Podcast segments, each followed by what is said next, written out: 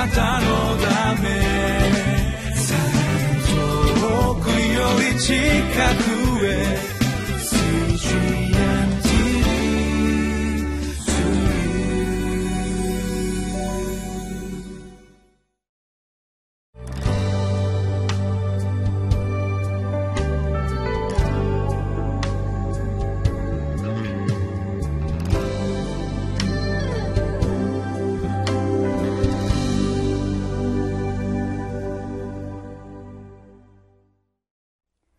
ウエスレアン・ホールネス教団習志野キリスト教会の牧師をしています山田泉です。今日の聖書の箇所はエゼキエル書22章1から16節。タイトルは神の忍耐が尽きる前にです。エゼキエル書を今日もご一緒に読み進めてまいりましょう。そして神様は何に怒っておられるのか。それは何が原因なのかをご一緒に学んでまいりたいと願います。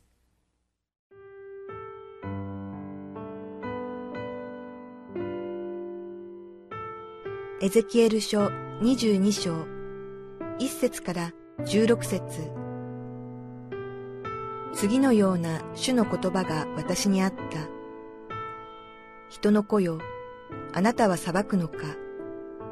この流血の町を裁くのか。それなら、これにその意味嫌うべき技を残らず知らせ、神である主はこう仰せられると言え、自分の中で血を流して、自分の刑罰の時を招き、自分の町に偶像を作って自分を汚す町よ。お前は自分の流した血で罪に定められ、自分の作った偶像で身を汚し、自分の刑罰の日を近づかせ、自分の刑罰の年を越させた。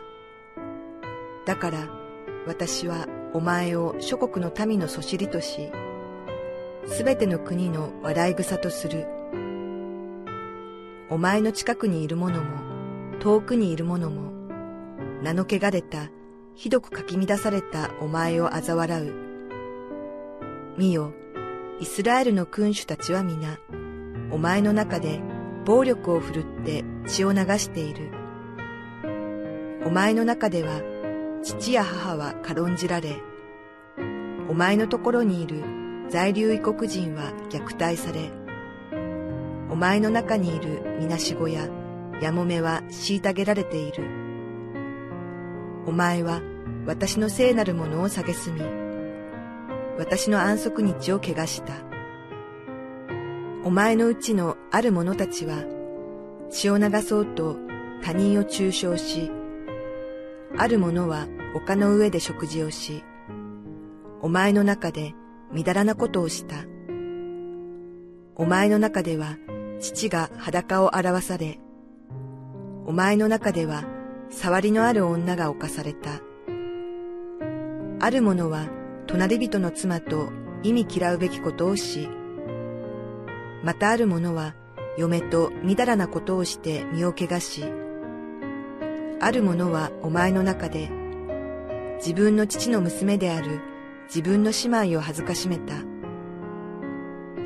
お前の中では血を流すために賄賂が使われ、お前は利息と氷を取り、隣人を虐待して利得を貪った。お前は私を忘れた。神である主の蜜げ。見よ、お前が得た不正な利得と、お前の中に流された血のために、私は手を打ち鳴らす。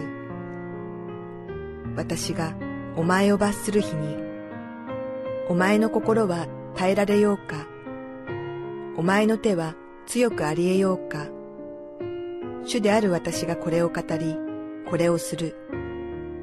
私はお前を諸国の民の中に散らし、国々に追い散らし、お前の汚れを全く取り除き、諸国の民が見ている前で、お前に譲りの地を与える。この時、お前は私が主であることを知ろう。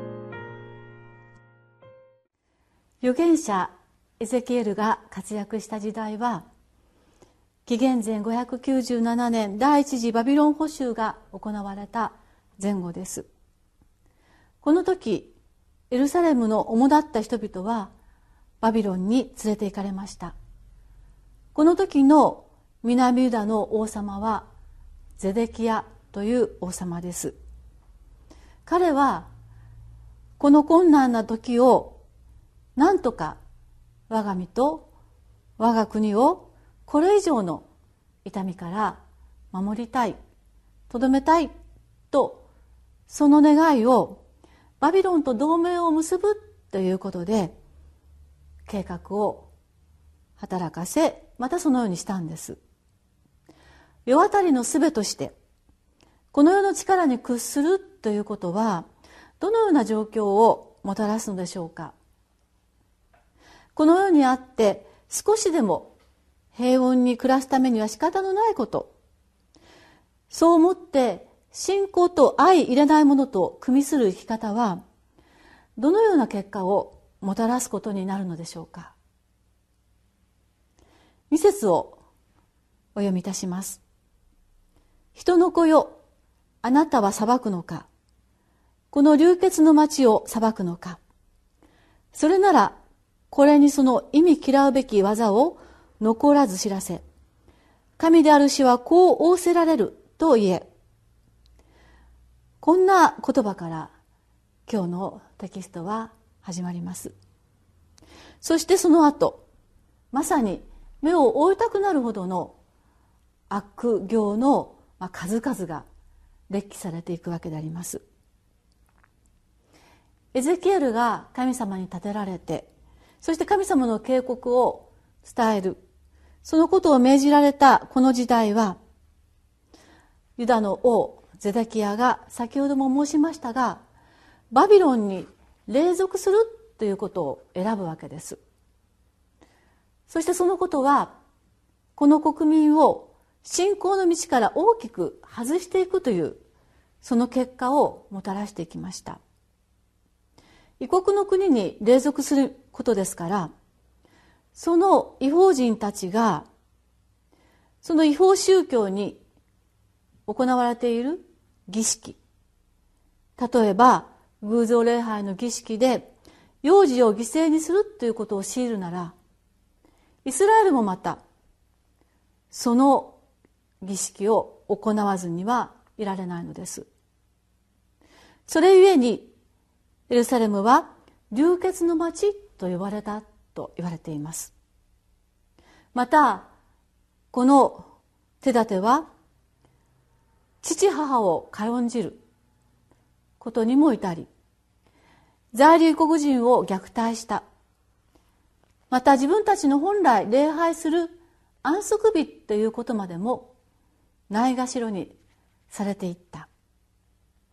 のみならず人の悪口とか誹謗中傷とか。そして性の乱れ。金銭の不正。またそのことを通して弱者に対する虐待。などなどのですね本当に悪の輪がとどまることを知らずに広がっていったことが今日のテキストにとてもよく書かれています。皆さんはお気づきでしょうか？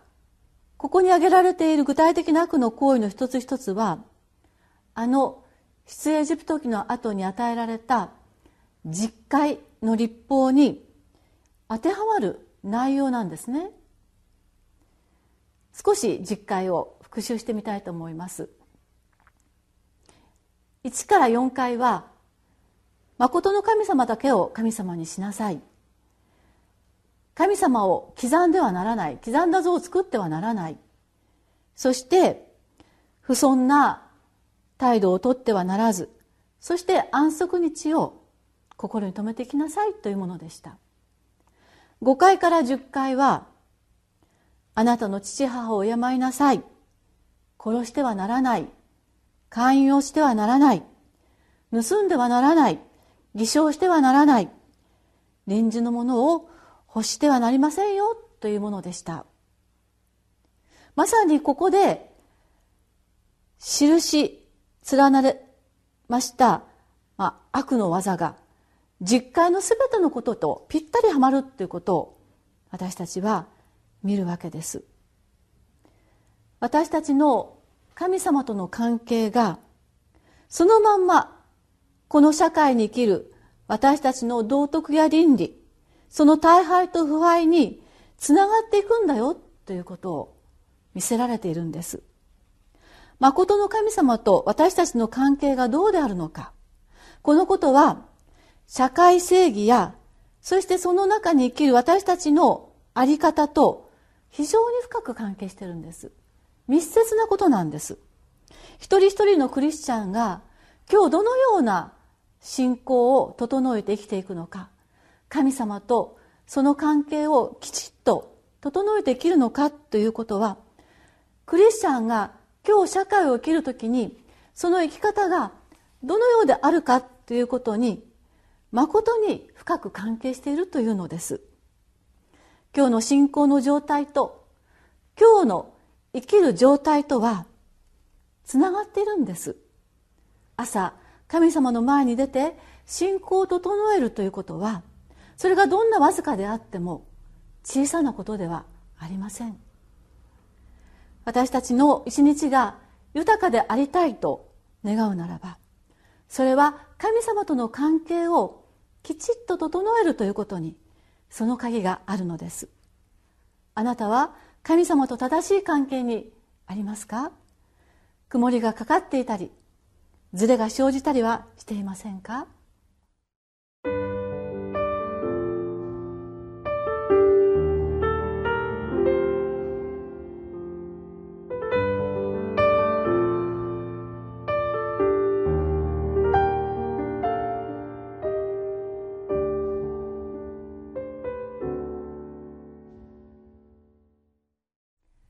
様とあなたの信仰の関係にズレがあったらあるいは曇りがかかっていたらあなたの行動は必ず悪にとらわれることなくあることはないのです。その悪に対して神は裁かれる。それが今日見た聖書にはっきりと書かれていました。神は悪を退けずにはおられません。ですから私たちは今日も日々聖書の前に座し御言葉に聞き神との関係を整えることを大事にしていきたいと願います。お祈りをいたします。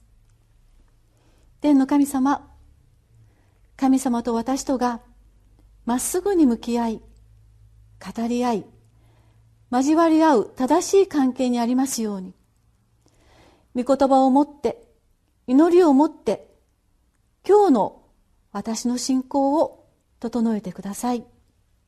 イエス様のお名前によってお祈りをいたします。アーメン。